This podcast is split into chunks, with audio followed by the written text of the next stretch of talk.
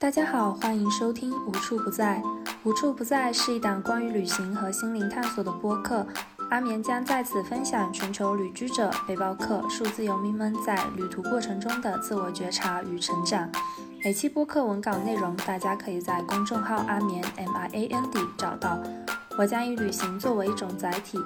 通过这档播客，记录所有过程中遇见的行者与旅修者，了解大家是如何在大环境下一步步活出自己想要的生活，并且在路上实现自我成长与心灵自由。Hello，大家好，欢迎来到无处不在播客电台。这是一档串联着旅行向内探索以及自我成长的播客。我是阿眠。然后今天这期节目会比较不一样，因为我目前邀请到的是在。正在从事针灸推拿以及康复治疗的小伙伴波妞，然后波妞是一名视障者。之所以说这一期就是 podcast 会有一些不同，是因为我们是因为我们本期不会聊到跟旅行相关的议题，但是会聊到很多关于自我成长、向内探索以及关于。嗯，少数群体的这样的一个话题，然后首先想呃，请波妞跟大家打个招呼，然后顺便可以简单的跟大家自我介绍一下。Hello，大家好，我是波妞，然后我的职业是针灸推拿医师、物理治疗师，然后我现在在北京朝阳的一个社区医院工作，然后刚才阿棉也介绍了一下，说我是视障者，然后。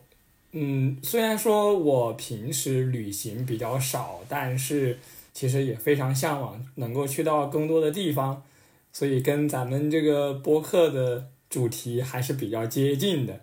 然后我个人呢，也是有非常多呃内在成长一些经验，然后也有一些是残障方面的一些东西，希望能够与更多人去分享。嗯。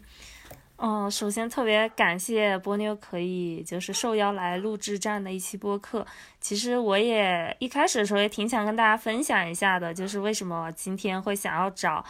呃，波妞录这样的一期播客，其实就是之前波妞是我们内在探索社群的一个小伙伴，然后之前，呃，就是他找过我做过一次 life coach，然后我觉得可能也是那次教练对话，然后让我更深度的感受到，呃，视障者的世界吧，以及就是少数群体的这个部分，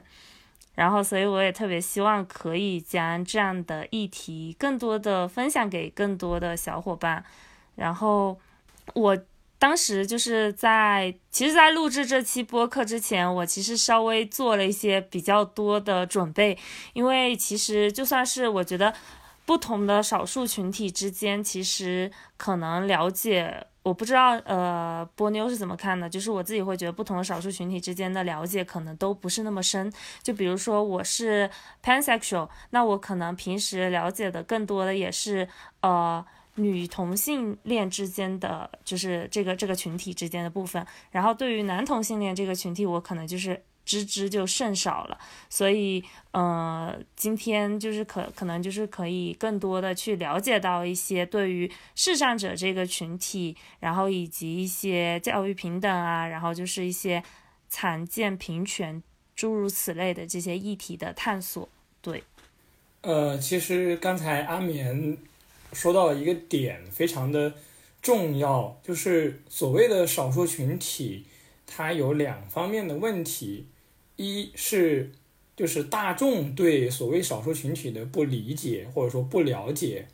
那另外一方面就是作为少数群体不同的那个社群之间的联系或者说了解也很少。那与我个人出发，其实。视障和听障，包括肢体障碍，包括智力障碍，包括罕见病，包括其他的一些问题，其他的一些少数群体，呃，之间的了解也很少。举一个例子，就是说，虽然说我从小是在特殊教育学校长大，但是我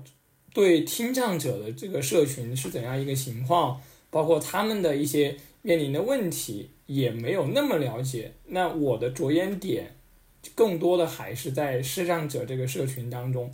但是我发现，如果说要去做残疾研究，要去发出更多残呃那个残障群体更普遍的问题的话，单从一个障别去出发，实际上是远远不够的，或者说比较呃比较的窄吧，我觉得。嗯，是的，是的，对我自己也是这样觉得。就是其实这半年，就是我陆陆续续一直有在读的一本书，就是也经常。跟大家介绍一本书，叫《Far From the Tree》。然后这本书里面其实介绍了各种不同的少数群体，像刚刚波妞提到的，就是比如说呃视障，然后听障，然后还有自闭症儿童啊、阿尔兹海默症啊等等。就是这本书，也就是我看的时候啊，它是通过一些深度记录不同少数群体家庭的故事，然后以及分析现在就不同的地区，比比如说不同的国家、不同的地区针对。这样类型的群体制定的法律还有保障，然后来让大家可以更深的看见这部分群体的生活现状。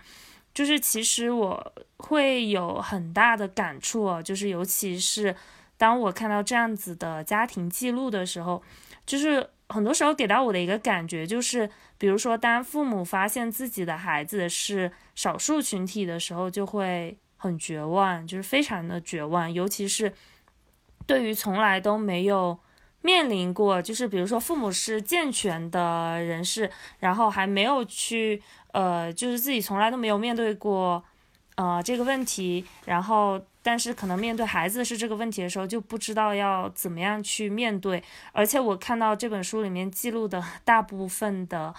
呃，就是残障家庭的。嗯，夫妻到最后基本上都会面临就是离婚的问题，对，所以我今天其实觉得真的非常的幸运，可以邀请到波妞来分享自己的呃过往的一些经历，因为就其实就像你刚刚说的那样，就是对于我来说，我其实对于呃比如说视障的视障者的这一部分群体的认知其实是很少的，就是也是通过就是看到你给我发的那些资料，然后才会有一些更深的理解。对，然后就是首先想，呃，问一下伯牛是大概是从什么时候开始被诊断出来，就是有视障的这个问题，然后以及你觉得这件事情在成长过程中对你来说最大的影响是什么呢？我是先天性视力障碍，大概是出生的时候，呃，就跟其他的儿童不太一样，我是我是从。一岁半左右才睁眼，然后从小就，嗯，就就会很明显的看出来跟其他的孩子不一样，就是因为我眼睛比较小，然后就就就特别的不一样。包括就是其实刚才阿棉说到了一点，就是说，呃，残障家庭当中，父母就是不太知道说怎么去面临儿，就是。呃，这个孩呃孩子有有残障这个问题，那呃作为我，因为我父母同样也是呃残障者，他们也不知道怎样去面临我是一个残障者这样一个事实，包括他们自己是残障者这个事实。嗯，那这其实有一个就是很普遍的问题，就就是说残障家庭其实会比普通家庭更难。呃，难的点在于说，残障家庭他会有更多的经济的花花费，是去为了解决残疾的问题。那比如说我，我从小就会到处去看病，其实我们家之前的经济状况还可以，但是呃，因为从小到处去求医嘛，就各这方面的花费其实还是很大。跟我有相似经历的人，其实是。在残障群体当中是绝大多数，那么其实作为残障者来讲，他也不太那么容易去接受自己这个身份。我也是在两三年前才慢慢接受这样一个身份。这呃这些年，呃残障对我的影响就是不能像正常的适龄儿童那样去到普通学校上学，然后也不能交到更多的。所谓的健全的朋友，因为我们老家是在四川北部的山区，也没有像现在这么好的融合教育环境。那其实就其实从教育层面上也不能接受到更正规的一些教育，我觉得这个对我的影响还是很大的。然后我其实从小就被灌输着一种残障羞耻感。我记得我在上学的时候回家过暑假，然后会有一些作业需要用盲文去写，或者说我会去阅读一些盲文书，因为那个时候我们家里比较小，然后也不可能单独有有一个书房这种，然后我就。就是就是我会藏起来去去写作业去读书，因为我父母觉得这是一件很羞耻的事情，如果被其他人看见，那是一件没脸的事情。对我觉得就是就这种残障羞耻感，其实伴随了我很久，包括现在都还有。就是我会觉得我跟其他的人不一样，那我是不不正常的，我应该把这些呃把这些所谓的。不不健全藏起来，这其实也是作为残障者来说要面临的一个很重要的一个议题：怎样去与残障这个事情和解？嗯，对，就你刚刚这么说的时候，就觉得好特别的沉重。就是，呃，比如说像你父母，似乎可能是从他们那个年代，或者说他们那个环境下就开始有了这样子的，就是在那个时候，可能大家。就我觉得，哪怕到现在，我不知道，我感觉可能社会大众都还没有建立起一种普遍的，觉得这件事情，呃，就是会大家还是会带上一种呃加引号的不正常来来去看待少数群体。然后我觉得这个其实会在成长过程中多多少少都会很大程度的去影响到嗯大家去看待这个世界的角度。我觉得其实呃。就举个例子，我觉得我，比如说像我之前读初中的时候吧，然后我们班就是有的男生他们发育的比较晚嘛，就是比如比如说喉结长得比较晚，然后当时班上可能就会有呃一部分同学就会嘲笑他，就觉得他很娘啊，或者是怎么样，就是没有阳刚之气，好像就是这个社社会大多数的人就是呃给。给男性好像，比如说贴上一个标签，就是你需要有阳刚之气，然后不符合这类标签，或者说不符合大众的群体的这些人，就会被定义为这种不正常的这个。我觉得这个点其实一直让我觉得，哎，还蛮还蛮沉重的。其实这是一种残障观念的一种演变吧。我们中国最早去描述残障这个事情的时候，用的是残废。就是觉得你只要是残疾了，那你就是一个废人，那你就不能够跟其他人一样。然后后来把这种残残废变成了残疾，觉得你这是一种缺陷，你需要去纠正，你需要去用医疗或者其他的手段把你变得正常。那其实，然后现在我们把它认为是一种残障。是一一种因为残疾而不能得到更好、更科学、更多的一个社会支持，它是一种障碍，它不是人的一种，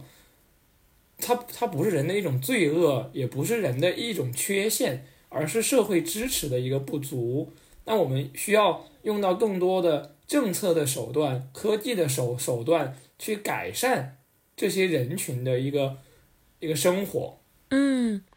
对，就是你刚刚说的那段，就是关于社会支持系统，其实我特别的认可，就是也也包括，就是我在那本书里其实看到一段话，大意其实就是说，不管是呃什什么样，只要是少数群体都是一样的，就本质上都是有一种啊，你应该是这样子的这种说法。我觉得就是还是顺应了大多数群体的想法，然后也代表着某种权利的意味，就是呃。呃，叉叉应该是怎么样的？然后就是被好像呃手握更多权力的人所决定的这件事情，就是大多数大部分的群体，然后就会被视为一种更有权力的人，然后他们就是更嗯有决定权的，就是更正常的。其实。假如设想一下，就是世界上大多数的人都是小少数群体，比如说大家都是视障人士，我觉得社会支持系统就是像刚刚波妞说的那样，就是我觉得环境肯定就是会发生改变的。比如说像我们走路设计的阶梯啊等等这种，其实包括我之前呃，我大学的时候有一年是在台湾交换嘛，然后包括后来毕业之后也呃，就是有去到澳洲跟新西兰，然后当时我其实呃。在那之前，我其实对少数或者说残障群体的了解是知之甚少的。但是那个时候我印象很深，就是第一次，嗯，我有次搭公搭公车的时候，然后突然就看到司机停车停了很久，然后司机就下车，然后把那个公车，呃，我们正常不是就是走到在。大陆我们就是走到那个公车上嘛，然后那个司机他是放了从车里拿了一个就是类似于坡有陡坡的对铁板的这个东西，然后他就放在那个车那边，然后他就推着呃一个就是嗯坐着轮椅的人，然后他就把他推到车上，然后当时那一幕就是让我觉得很震撼，对我来说，因为在那之前其实我。并没有在内地看到过这样的现象跟场景，然后后来在台第一次是在台湾看到，然后后来在西方国家也看到了这样子的场景。其实看到时候会觉得很感动，我觉得那个其实可能就是所谓的社会支持系统，其实是更加友善的。其实，呃，你刚才提到的这个事情，它还有一个更高科技的操作方式。我之前见过一些设计说。某些公交车可以倾斜，然后呢，它可以让那个 轮椅就直接开上去，然后它会有一个那个那个那个斜坡，直接呃稍微倾斜一点，让就是减小坡度嘛，就让轮椅更方便的开上去。然后开上去之后，它在那个某一个区域有一个卡扣，就是可以把轮椅固定在那个地方，这个。就是我我第一次见到见到这种设计的时候，就觉得哇塞，太神奇了，真的是。然后这种斜坡其实是现在我们在地铁上，在呃高铁上都会有相应的轮椅的标识，那表明这个地方是无障碍车厢，它在车厢的某一个区域会有一个空地，专门用来停放轮椅。然后这个门上就是。这个门它也会有一些斜板或者一些铁板，可以让轮椅开上去。这个是国内目前已经做的比较完善了。嗯，然后刚才阿棉提到的那个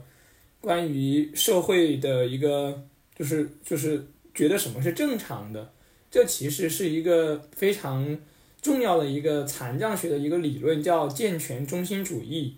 就是因为我们的社会它是以就是健全人为中心的嘛，就像我们中国是以汉族为中心一样，其实我们的很多设计其实都是以绝大多数人为为准。那这一种健全中心主义其实决定了我们去看待差异的一种方式。那这其实罗呃就是迁移到呃女权主义当中。也是类似的一个一个说法，那我们就也就是说，我们少数群体打引号的少数群体，它本身它这个词是就是比较奇怪。那什么叫少数？是因为它的数量少叫少数吗？还是因为它跟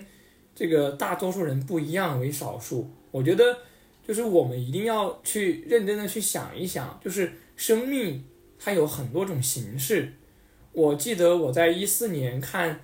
呃，东野圭吾有一本小说叫《沉睡的人鱼之家》的时候，它里面的女主角是一个植物人，就是她只有呼吸，没有任何，她不能说话，也不能走路，但是在日本的这种特殊教育体系当中，她还是需要去上学，还是需要去接受社区康复。当时我就觉得，就是像这种人。在国内的话，他应该是在 ICU 给待着，就是就是不能以，就是不能把他看成是人。但是在日本，当在日本，他还是一个正常的一个人，正常一个公民去对待。然后当时我印象特别深，就是他去世之后，然后他母他母亲就说，虽然过去的这些年他没有能跟我互动，他也没有向我笑，他也没有。做任何做女儿的一个行为，但是我知道她就活着，她就活在我的心里，她就陪在我的身边。但是我知道她现在已经离开了，所以我就想表达的意思就是说，生命它可以有多样的形式。我觉得残障告诉我们的一个点，就是在于我们应该去以一种最适合自己的方式去生活。那这种生活的方式可能跟绝大多数人不一样，但是这并不重要，重要的是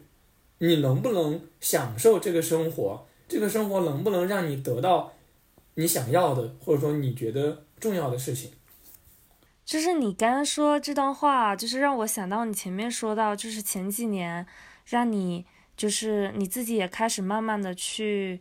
呃，接受自己的身份，就是抛开成长环境带给你的那种羞耻感啊之类的。然后我还其实挺好奇的，就是嗯，在这之前。波妞对于你来说，就是你看待世界，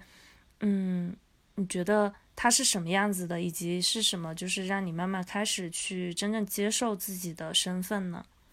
早些年的时候，其实我对自己的期待是很低的，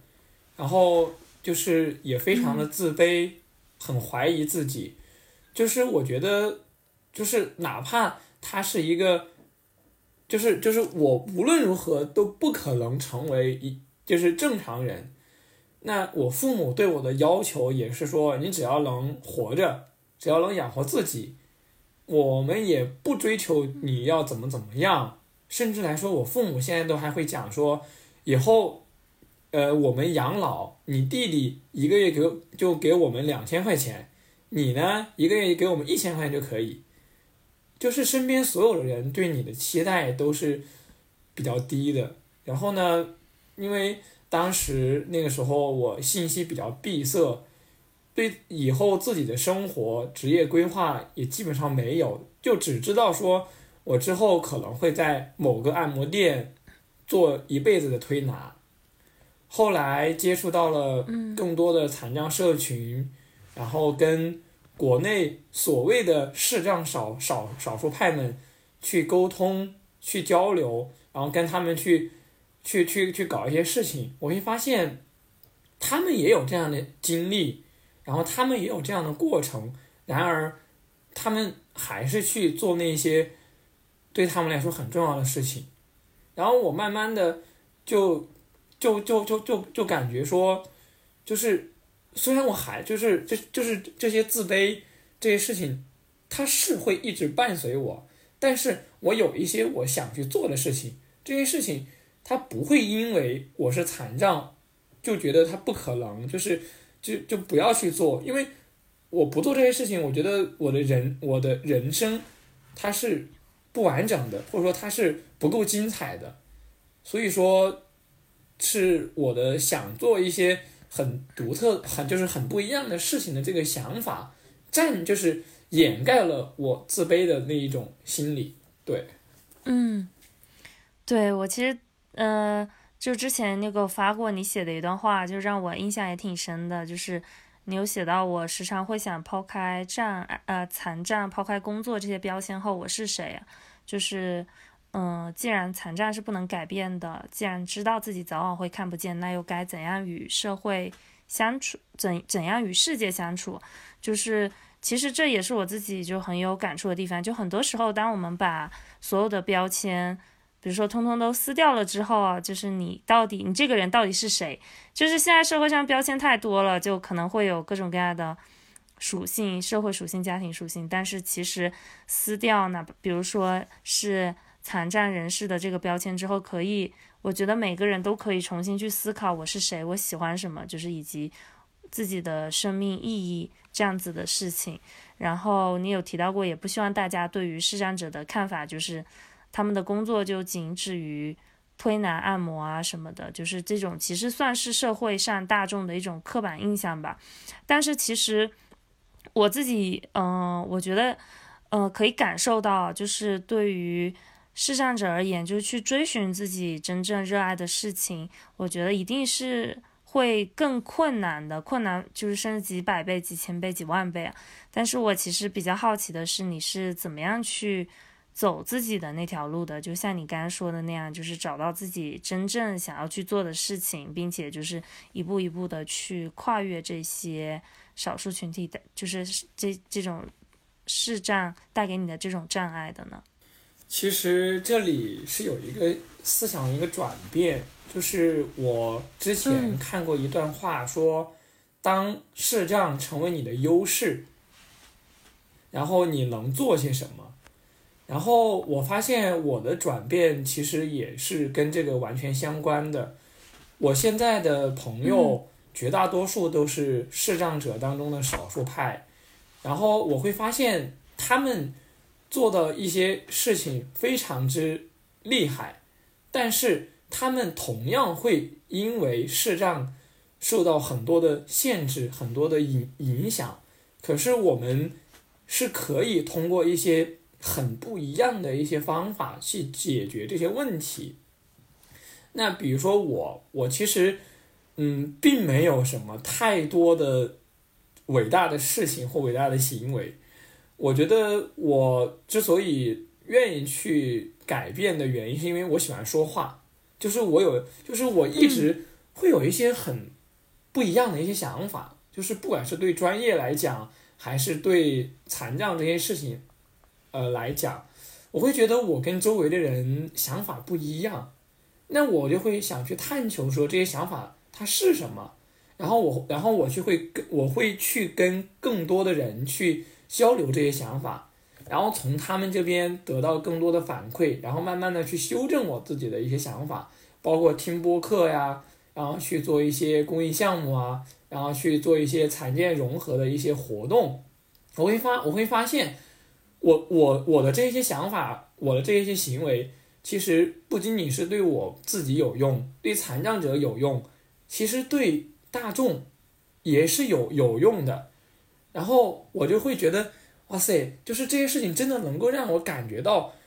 我是在做有意义的事情。然后呢，这个事情它是可持续的，它是能够给我自己带来满足感，带来愉悦感。然后慢慢的我就。做的越来越多，做的越来越多，然后包括接受一些专业的一个访谈，然后去去去做一些跟残障相关的一些研究，包括去做一些公益项目，我会就觉得，嗯，这就是这就是我想做的事情。虽然说我十年前有很多的想法，就是我不想做推拿，但是我不知道我能做什么。虽然现在我也不知道我能做什么，但是我觉得能。能做什么不重要，重要是你现在在做什么，你当下有没有从你做的事情当中得到快乐，得到满足感？我觉得这个比较重要。嗯，对我其实觉得特别认同你说的最后一句话呀，就是就是去有一种嗯，就是我们去尽情的活在当下，享受当下的那种感觉。其实不管是做什么事情，其实现在。呃，越来越多人啊，可能就是，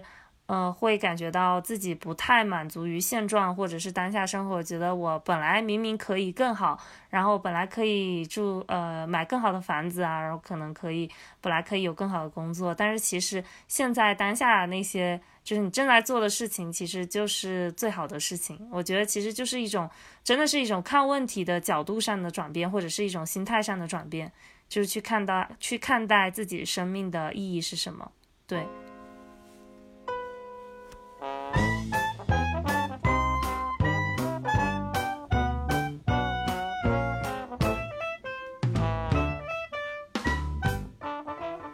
呃，这个点其实我也是从残障学的一些知识上，呃，受到了启发。就是我会发现，现在很多人。包括之前的自己，都是看待事情的角度太过狭窄，或者说太单一。就是比如说，我之前的想法就是会觉得我学历太太低，那我要去疯狂提升学呃提升学历。我一直在呃在基层医院工作，那我那我我那我是不厉害的，我一定要去到一个三甲医院，这样我可能才是一个好的大夫。但是后来我发现，那如果因为岗位是有限的，那如果我们没有拿到那么好的 offer，那我们该怎么办？包括前面我们提到的说，残呃残障它是一个标签，那我们对所谓的成功，我们对这些呃所谓的这个谁，就是说别人家的孩孩子，这是不是也是一种标签呢？我其实我就是这些年我会更多的去想，就是如果抛除掉这些标签之后，那我们到底想成为什么样的人？我觉得这个答案是需要自己去给到，然后并且他只需要你为你自己负负责。我觉得这个就就很有意思的一个点，就真的是我记得之前有一个人讲过一个一个比喻，他说，呃，现在很多事情。就像是一个铁轨一样，就是你疯狂在往在往前挤，可是铁轨它是有限的，就是前面就是无论如何总有人会比你更靠前一些。那如果说你把你你前进的道路看成是一个沙漠，那它四处其实都可以是绿洲，都可以有不同的这个这个机会。我觉得这个就很就很好玩，真的是。嗯。对对对，我觉得也很好的，就是阐述了现在就是，嗯，越来越多人就可能就是任由自己的比比较心 肆意泛滥哈，就是很多时候就会忍不住跟更好的、更好的比较，然后一直去去像你说的，就是那个比喻就很有意思啊，去往前面的车厢去挤的那种那种状态。对，嗯，其实我还有一个想法就是。那我们去强调胜者，那弱者怎么办？作为残作作为残障者的我来说，那我肯定是弱者嘛。那那我那我那我们该怎么办？就是我们从小就听到了八个字，叫呃叫身残志坚，自强不息。就是我从小就会被老师灌输，你一定要比别人更努力，一定要学习好。一定要怎么怎么样？那可是如果我如果我不这么样呢？那我还我还是我吗？或者说，到底什么东西对于你来说才是更重要的呢？这其实也是我这些年在一直想搞明白的问题。嗯，是的，是的，我觉得。这个点很有意思啊，就是让我也想到了自己最近这段时间也在算是一个比较困惑的问题吧。就是我我会感觉到，呃，很多时候就是我们原本就是最原始的那个东西，比如说对波妞来说，最原始的你可能是视障者，然后嗯，在这个。像你成长的这个过程中，不断的可能是被教育灌输了这样子的一个理念，就有点像是一株树苗，它本来是向四周肆意的生长的，但是可能它就给你套上了一个又一个的栅栏或者是框架，让你在这个框架里面去生长，然后就久而久之，我觉得这个树苗它就忘记了它。原本生长的那个姿态，就是我自己最近可能也是比较困惑的点是在于这里，就是我很多时候会开始去感受我自己的，呃，社会价值感到底是来源于哪里？就是很多时候，其实我现在会觉得社会价值感就来源于我自己的存在，就比如说我们每个人的存在就已经是给这个世界做出独一无二的一份很特殊的贡献了。但是其实，在你成长的环境中，它其实并不是这样。去教育你的，他会跟你说，就我我就突然想到一个很有意思的案例，比如说小小学的时候，一年级的时候，老师就会问我们说，嗯，你们长大想要做什么？就是比如说大家可能就会写宇航员啊、医生啊、律师啊什么诸如此类的。但我就觉得很好奇，为什么大家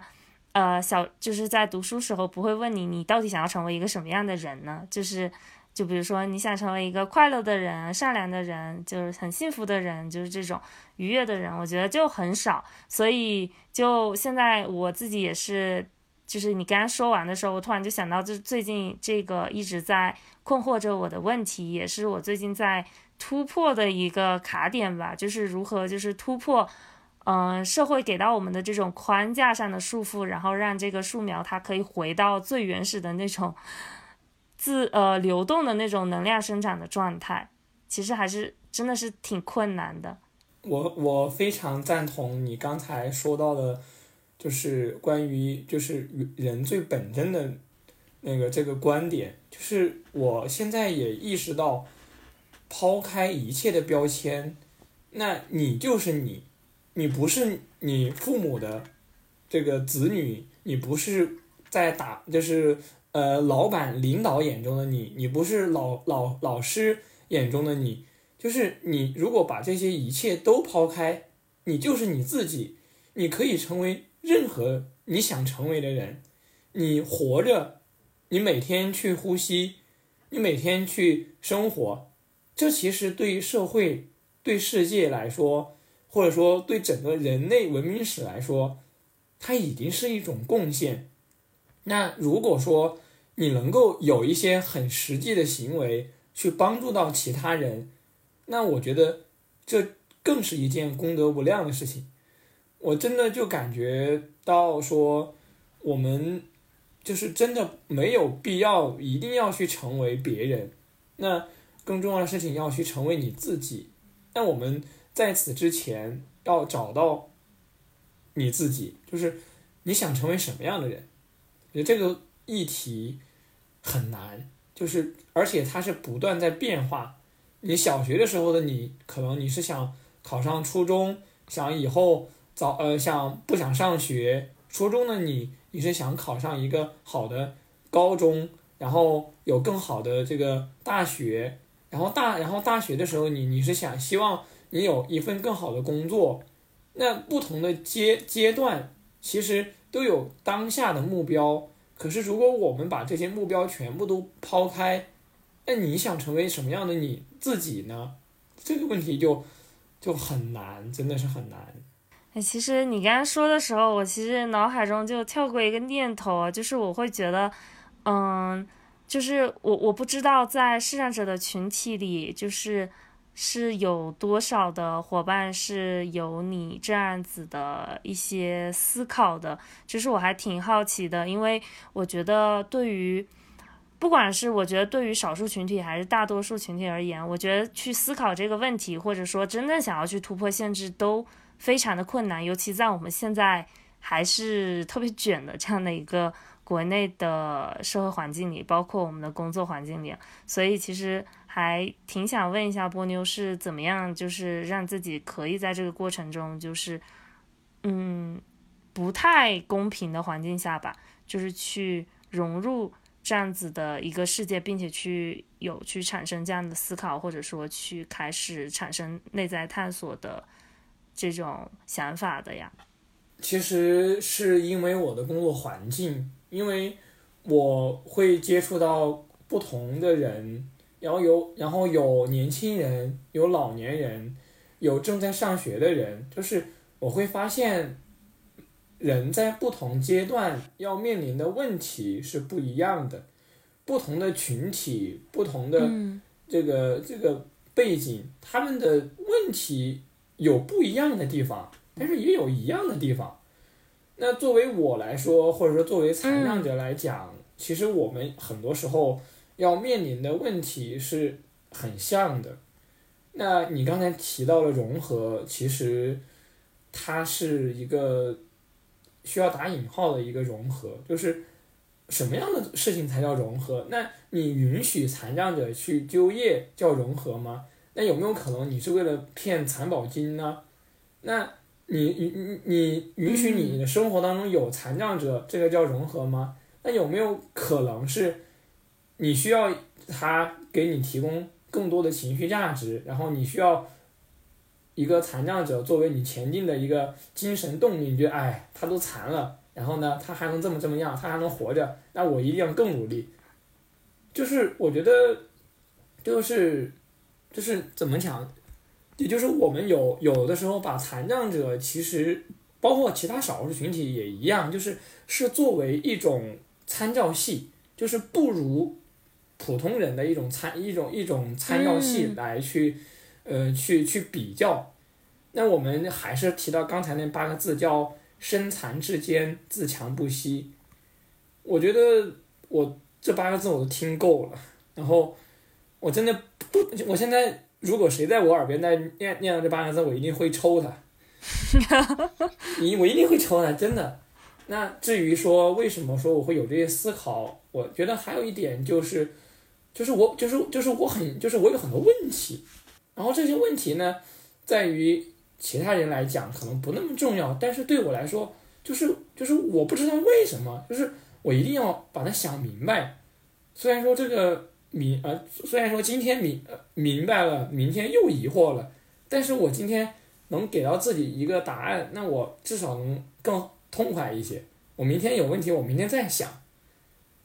就是我会，就是从小我就是这样的一个人，就是我希望，就是我对身边很多事情，我觉得他好像不太对，但是为什么不对呢？我又说不清楚，就这样一个一个一个一个点。那关于内在成长，其实就是我觉得生活所迫，真的是生活所生活所迫，因为。你如果你你因为你没有这些思考的话，你会发现你慢慢的就跟周围的人越来越像，越来越像，然后跟他们碰到的问题也越来越像。如果你不往前走，那你就只会后后退或者是原地踏步。然后当我跌跌撞撞的往前走的时候，发现我遇到了更多的问问问题，同时我也遇到了更多能够帮我解决问题的人。然后就越走越远，越走越远。嗯，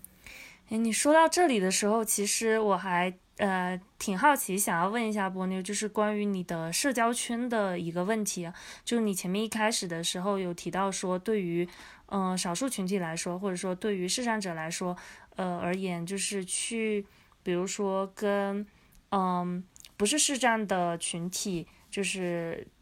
嗯。比如说，在过过去，在小一点的时候，可能就是不太会形成这样子的一个朋友圈。那现在就是在你周围的一个社交圈或者是一个朋友圈，它大概是一个什么样子的一个状态呢？现在的话，呃，就是以这个见识者或者说普通人更多一些，不管是在工呃工作中还是生活中，包括。很诶，很多公益的小伙伴都是正常人，但是线上的话也会有很多视障者，因为我们有自己的残障社群嘛，包括我们，因为现在我在北京，然后我也经常会去跟社群里面的一些伙伴线下面线下面基，但是其实我现在会去跟普通人去普及残障的一些东西。但是我会更愿意去跟视障者去去相处，因为因为就是跟视障者相处，没有那么多的，呃那么多的包袱，就是我就是我们会更放松，然后呢会做更多对生活有益的事情。举一个例子，就是前两天我跟一个视障伙伴去一去一家商场，然后去去去看去逛书店。我之前其实自己也很喜欢逛书店，但是我会比较怕，就是就是就是我会就是就只会看书，然后呢就会然后非常小心，就就怕碰到别的那些什么那那什么什么呃文创啊，就就碰到了什么的。然后那一天跟我那个伙伴出去玩的时候，就会发现特别的胆大，就是我们会我们会去触摸那些我之前。绝对不敢去摸的东西，包括后来我们也去逛了这个卖香水的地方，我会发现跟视障者出出出去玩的时候，我们会有更多的可能性。现在的话，嗯，我是我身边的视障朋友也很多，然后正常的伙伴也很多，就是总体来讲的话，其实还是呃正常人会更多一些。包括我的工作环境，因为我因为我们医院现在只有我一个。呃，残障者吧，对，就这样。嗯，嗯，对，我觉得其实觉得特别好理解，就是其实大家都是跟自己就是更加同频，或者说更能够感同身受自己，或者说更加理解自己，不管是身体上还是情绪或者是感受上，更能理解自己的伙伴相处起来会更放松的一种状态，嗯。然后，嗯，就是你刚刚说到，就是比如说当你在书店的时候，嗯，可能就会更放心大胆的去触摸。然后我其实之前有在有上网搜过一些关于视障者的资料，然后看到说有的视障可能是天生就。携带的基因，然后也可能是后天，就比如说你可能出生的时候是能看得到，然后后天，然后视力就是会渐渐的弱化这种。然后，嗯，我想问一下波妞现在的视障情况是什么样的？就是以及能不能跟大家科普一下，就是视障跟盲人之间他们之间的一个区别是什么样子的？呃，是这样的，就是视力障碍者，它是一个统称。它主要包括低视力和全盲。我们所谓的盲人，更多的指的是完全看不到，或者说只有轻微光感的人。那不同的国家对这个划分的这个依据是有不同的。呃，刚才阿棉也提到说，视障者其实也分先天和后天的。那这个先天的话，就是因为遗呃遗传疾病、基因变异。或其他的一些罕见病导致了视力障碍，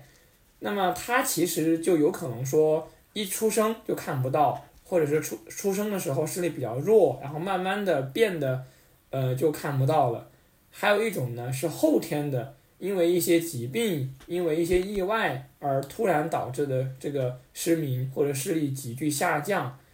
那其实不管是用盲人也好，还是用视障者也好，他其实都是。呃，指的视力有障碍的人，那我会更提倡大家去用视力障碍者这样一个称呼，因为盲人他在我们这个大家的认知当中是指完全看不见的。那比如说我，嗯，呃，就是我之前出门是不带盲杖的嘛，因为因为我觉得不好意思，我觉得这是一个非常羞耻的事情。然后现在因为视力下降的比较明显嘛。那我晚那我晚上出门的时候就会带上盲杖，然后我就会发现，只要别人看见我带盲杖，就会默认说我完全看不见，我需要帮助。但是实际上我又能看到一点。你有的时候你会发现，你去看手机啊，你或者说去看一些字的时候，那人家会问你到底能不能看，能不能你看能能看见吗？就很难回答。那其实我们如果只用盲人去代称。视障群体的话，有一个很大的问题，就是还有很大一部分人他是低视或者是弱视，那这个群体它其实有很大的差异性，就是比如说我现在是零点零七到零点零零九的视力，那其实这每一个小数点之间都有着很大的差别，有的是远视，有的是近视。不同视力情况，它其实对生活的影响是很不一样的。比如说，我之前就是，呃，这个用放大镜才能看书，但是我有一个朋友跟我视力状况差不多，他不用放大镜也能看到，就是很多差异都不一样。所以说，这其实就是我想说的一个点，就是说，我们跟残障群体去相处的时候。就首呃，就是首先要考虑到他是一个残障者，在某方面是有是有一些障碍。那还有一点就是我们要考虑到他个人的情况，因为不同残障类别、不同残障程度，它其实差异非常大，就是跟我们想的完全不一样，真的就是这里面的就是差别能大到离谱的程度。比如说我白天能骑电动车。然后我，然后我晚上走走路的时候就会会会撞到电线杆，差别就很大，就很不一样，就真的很不一样。所以说，就是残障它是一个非常多元的、非常呃，就是有差异性的一个事情。对，嗯，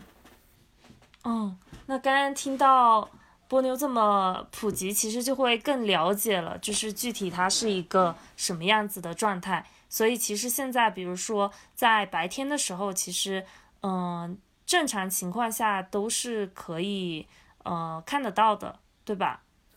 对。嗯，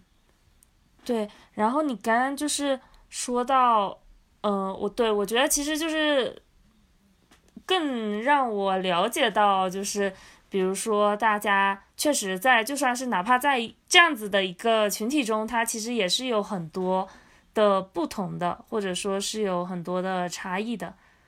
然后，嗯，前面你有提到说自己的就是这个社交圈的问题嘛？然后，嗯，其实我也蛮好奇的，就是比如说在视障朋友的眼中，其实你们是会更加就就是你们是会如何去期待他人看待这样的一个群体的呢？就是我觉得可能，嗯，就本来比如说很多人。可能是因为先天性格的原因，或者是后天比较注重他人的看法啊。比如说我自己就是这样的人，所以我自己其实是特别不喜欢被别人特殊对待的。但是感觉在你的成长环境中，是不是这样的事情，它其实是很会很经常发生的呢？嗯，是是这样的。其实绝大多数的残障群体和少数群体都会被区别对待，然后。我觉得区别对待，你得去分析它是好的还是坏的。我举一个例子，就是我们视力障碍的，尤其是重度视力障碍的，它其实是有一些呃，这个这个和就是便和就是便利政策，比如说坐地铁可以可以呃免费，那就是就是像像这种的话，它其实是一种好，是一种相对来说。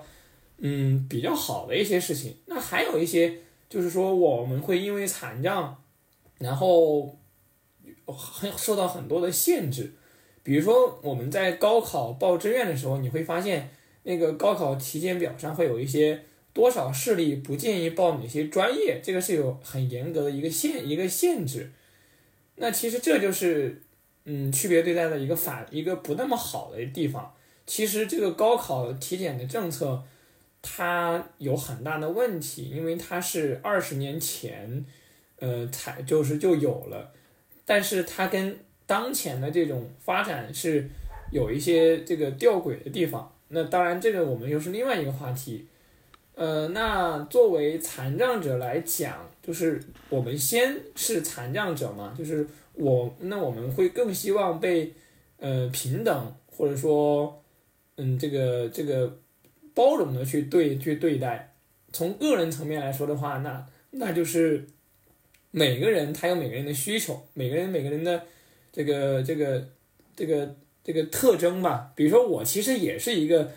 就是非常注重别人眼光的人。那我们还有一些伙伴呢，尤其是低视力的伙伴，他会很注重形呃很注重形象。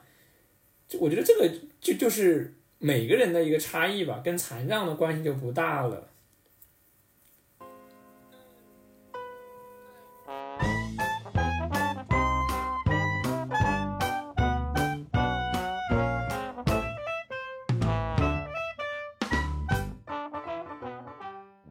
其实，其实你刚刚说到就是高考填报志愿的问题啊，然后其实现在就是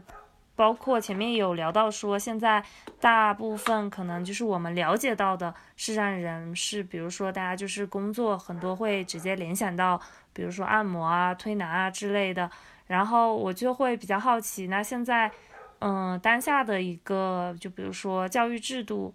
对于视障人士是。怎么样子的？就是你们在去，比如说报考高考志愿的时候，就选择自己专业的时候，它是有什么样？就是你刚刚提到说局限，其实局限性已经很大了，但是有什么样的可选择范围呢？呃，现在国家的政策是这样的，是特殊教育与融合教育并行，以融合教育为主。那这个特殊教育呢，就是。呃，不对，刚才我说错了，应该是以特殊教育和融合教育并重，但是以发展特殊教育为主的一种政策。那，呃，那我们现在其实绝大多数视障者还是选择针灸推拿、音乐，呃，那个，呃，应用心理这三个专业为主。有一有一些视障者选择参加普通高考，进入到。普通学校去就读其他的专业，那这些专呃专业呢，当然也是在那个高考允许的呃高考体检允许的这个范围内。但是我们现在其实也在极力的去争取说，嗯，把把某些不是那么呃顺应当前情况的一些限制给刨除掉，比如说呃视障者为什么就不能报应用心理呢？就是包括视障者为什么就不能去普通学校就读针灸推拿学呢？这些其实都是一些。不那么顺应时代的一些一些一些要求，那我们我们提到选专业来讲，现在我知道的专业就有包括学数学的朋友、学计算机的、学音乐的，还有一些学生物的、学师范的，包括学就是呃学法律的一些视呃一些视视障者，他们都是从一四年李金生老师争取普通高考。嗯，合理便利政策之后，在普通高校就读的一些视障者，随着有更多的视障者进入到普通高校，其实就业面也极大的拓展开了。那我知道的现在就有当律师的，到政府部门工作的，去普通学校当老师的，去当心理咨询师的，还有很多很多的工作，包括当程序员的呀，去平去 Apple 工作的。就是确实跟之前相比，现在的就业和入学都有很大的，就是有很就是跟之前很不一样。我身边有很多伙伙伙伴，现在已经硕士毕业，准备读博士，包括有呃这个准备考北京大学的，包括有中央有中国人民大学的，有很多非常呃顶尖的高校都有视障者在就读。其实跟之前。还是很不一样的。那我们大众其实，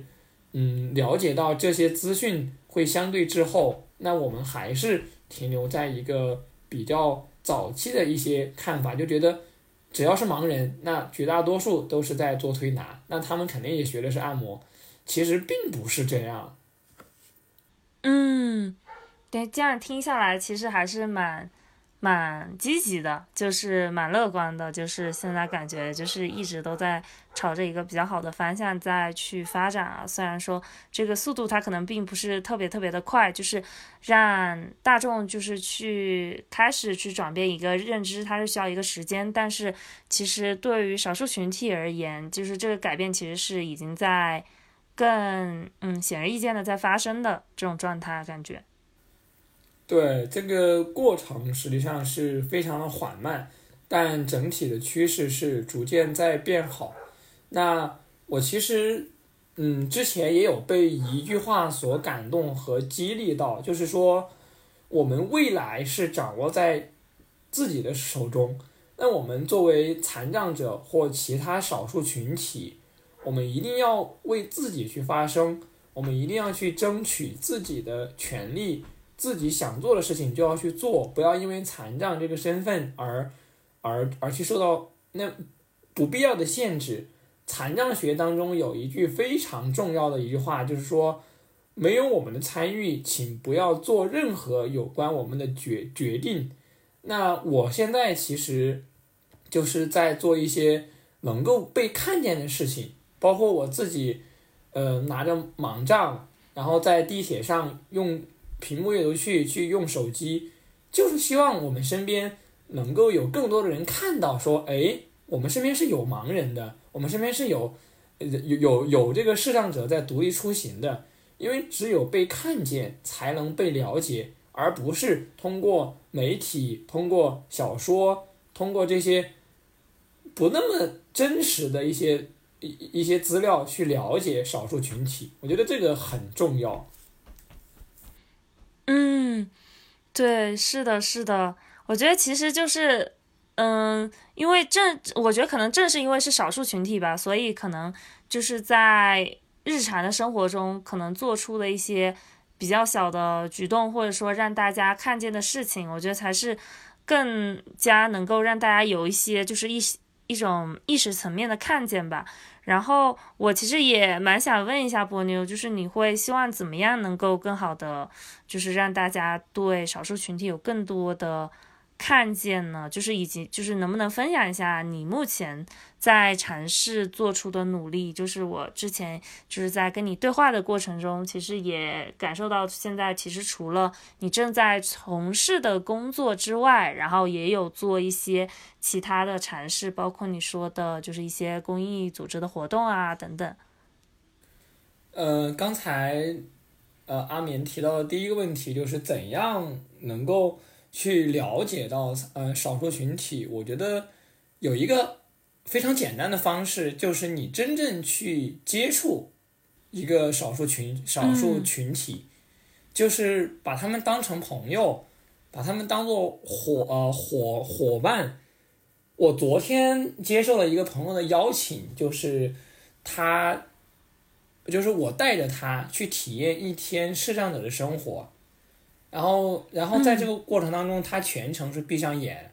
然后我们从从早上一直到晚上，就是度过了一天。我去参加活动，然后我们吃饭，我们去逛公园儿。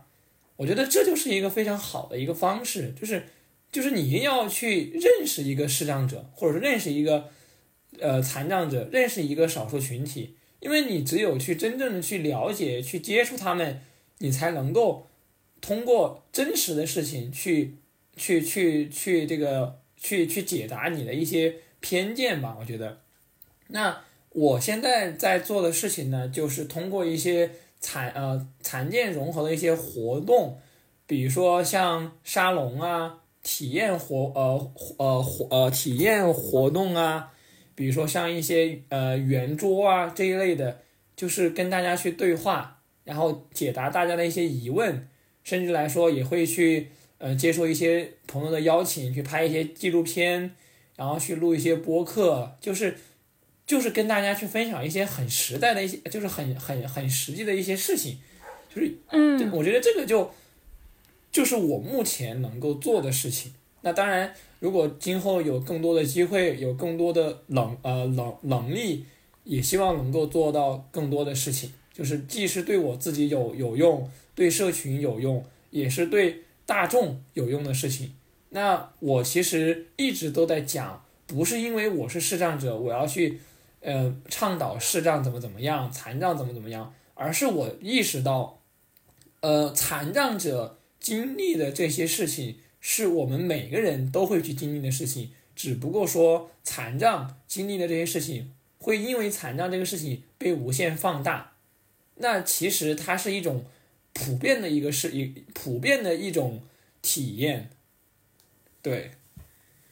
对我觉得就是很多时候，就我其实觉得还挺感动的，就是很多时候会听到大家会说，啊，自己有一些呃理想啊，或者说一些目标，会，然后那些理想跟目标都会特别的宏大。其实我觉得像波妞刚刚说到自己现在在尝试在做的事情，包括只是。通过一些圆桌会啊，就是这些，其实是一些很很微小的事情啊，就是就是很力所能及的事情，然后去做一些自己觉得又很开心，同时又很有价值的事情。我觉得其实很多时候我们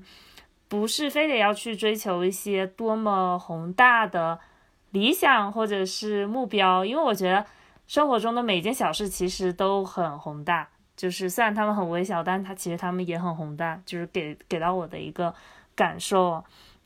然后前面嗯，就是你说到的那个，我其实也有一种感受，就是很多时候我们会觉得，呃，就是社会上会觉得背离所谓的主流或者是那个中心，它其实就是加引号的，就是一种错误的，就值得被修复的，就需要被修复的这种感觉，所以。就是可能也是因为社会是由多数就是多数群体所主导的，所以就会觉得，哎，像前面波妞也提到，就会觉得需要去做手术啊，来来需要被修复。其实我觉得很多时候就跟，比如说现在在国内大家提到同性恋这个群体，就会觉得你需要被掰直啊之类的。但是现在大家就会觉得需要被掰直的这个说法会非常的荒谬。但是到目前为止。为止，似乎大家还是会觉得，比如说修正身体的残缺，就不会有特别多人觉得特别的荒谬，就会觉得，嗯，其实就会觉得是一件很正常、很普遍的事情，就不会觉得是一件很荒谬的事情。但是其实这两个是，这两者其实好像在我看来，我觉得其实是很相似的。我就是认为，就是现在，就是就是我们去做的这些事情很难，然后它可能也不会有那么明显的效果，所以。真的没有必要去给自己设一个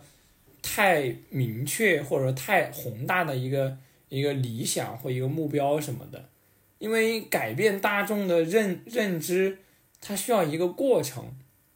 包括刚才阿棉提到的，像同性恋，包括面对身体残缺、疾病这些事情，其实就是就是我觉得，就这怎么讲，就是他。真的很需要一个很漫长的过程才能够得到大家的一个共识。那我们现在不会觉得谈女权是一种大逆不道的事情，但是如果是在之前的话，那可能它就是这样的。这也是一个慢慢的一个过程。所以说，我觉得我们去做这件事情，一定要找到一个点，这个点它一定要很实际。然后慢慢的以点带面，然后去去改变一些事情。那在我，我觉得我只要能够影响到一个人，多影响到一个人，那我就是成功的。那当然，现在我也发展了很多呃很多传呃传播残障知识的下线啊，慢慢的呃组织也在越来越庞大。但是我觉得这其实就是我每个人都应该这样想的，可能就是。那真的没有那么宏大，就是它就是很实际的事情，对。嗯，是的，是的，对，我觉得其实就有点像是我们平时要做事情啊，然后你就会觉得一件小事情都做不好，然后但是却要去想一件特别大的事情，就想着那个大事情要做好。其实很多时候就把，当我们把关注力就放在那个小事情上，就像波妞说的，就哪怕只是影响到一个人，其实都已经是一件很大的事情了。对，然后呃，也就是今天就是当我们录播课录到这里的时候，其实也挺希望波波妞也可以跟大家分享一下，现在有没有哪些渠道，比如说刚刚你有提及到的一些，可以让大家更多的去了解到视障者这个群体，比如说一些圆桌会啊，比如说。呃，其他的一些线上或者是线下的活动，有没有一些方式或者是渠道可以推荐给大家的？如果是想了解残障这个泛群体的话，可以关注少数派说，呃，然后它是专门做不同残障的一些资讯分享，包括一些活动的一个公众号。然后，如果是想了解更多有关视障群体的这个资讯的话，可以关注金盲障，金色的金，然后它是专门做视障一些知识科普的。然后，呃，关于我个人的话，我们是有一个叫荣兴实验室的一个公众号，我们主要是在北京这边会办一些活动。然后呢，我也是这个荣兴实验室的这个主创之一。然后经常也会被拉去干活儿，然后可能也一就是也能呃 也能找到我。那我现在其实没有做个人的这个这个这个平台或者个呃那个个人的公号，因为我其实更想去跟人面对面的建立链接。啊，说人话就是我懒，不想写文章。对对是。但是后面肯定是要做的，然后因为，呃，有很多东西不写出来，它其实就传播率还是有限。当然，我们其实现在做残障普及的已经非常多了，就是就是就是不同的方面都有，比如说我知道了有做残，就是非视觉美妆、非视觉摄影。然后有这个呃视障者运动，然后视障者科普，然后或者视障数码，就是很多东西其实都有，就是希望大家就是如果下一次看到跟残障相关的资讯，可以多留意一下，然后其实就可以了。但但是我认为更重要的点就是说，如果你在生活当中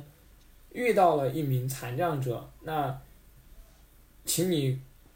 嗯、跟他建立一些链接，如果你愿意的话，我觉得这个才是更正确、更值得去提倡的事情。对，嗯，嗯，今天其实听到波妞的分享，我感觉就是自己对于视障者，就是残障人士这个群体，就是了解也更多了，就是会更立体、更全面一些。就是比起自己，比如说看书也好，虽然说这个这本书真的是还挺推荐他家的，因为他写的真的非常的全，但是可能今天就是算是虽然我们不是面对面，但是现在也算是就是我觉得通过语音聊天的方式也也算是非比较深度的去了解到了很多关于这个群体的知识以及呃一些普及吧。然后在我们播客录制结束之前，就是想要最后问一下波妞有没有还有没有一些话想要分享给大家的？呃，我其实希望大家就是一定要去关注自己。我觉得，呃，在这些年当中，就是去了解残障学的一些知识，让我有一个体会，就是说，我们要尊重人的差异性。那我们每一个人其实都是很不一样。就是我觉得前两天我看看书的时候，就是看到一段话，印象还挺深。他说，就是没有，就是我们人不可能跟另外一个人完全一样，思想不一样，长相其实也不一样。那我们并不能理解他人，当然他人也不能完全的或者是完整的理解我们。那我们最了解的其实是我们自己。那我们一定要对自己更包容，就是不要用他人或者说，嗯，就是所谓的朴实的价值观，或者说所谓的这种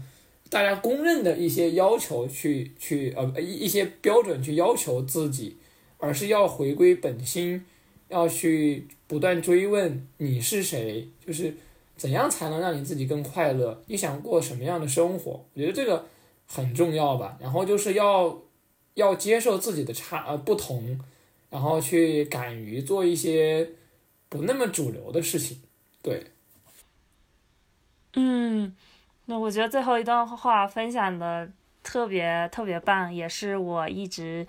呃在遵循的一个其中的一个想法吧，并且一直在坚持的坚持去寻找的一件事情，就是。特别是，尤其是最近，就一直，比如说在看一些绘本啊，就是想要试图更多的去回到自己最原始的那种能量状态，然后去突破一些就是过往学习到的东西带给我们的限制。就我那天看漫画的时候也看到一句话，就是说的是，嗯，可以把我们曾经学过的东学习的东西都忘掉。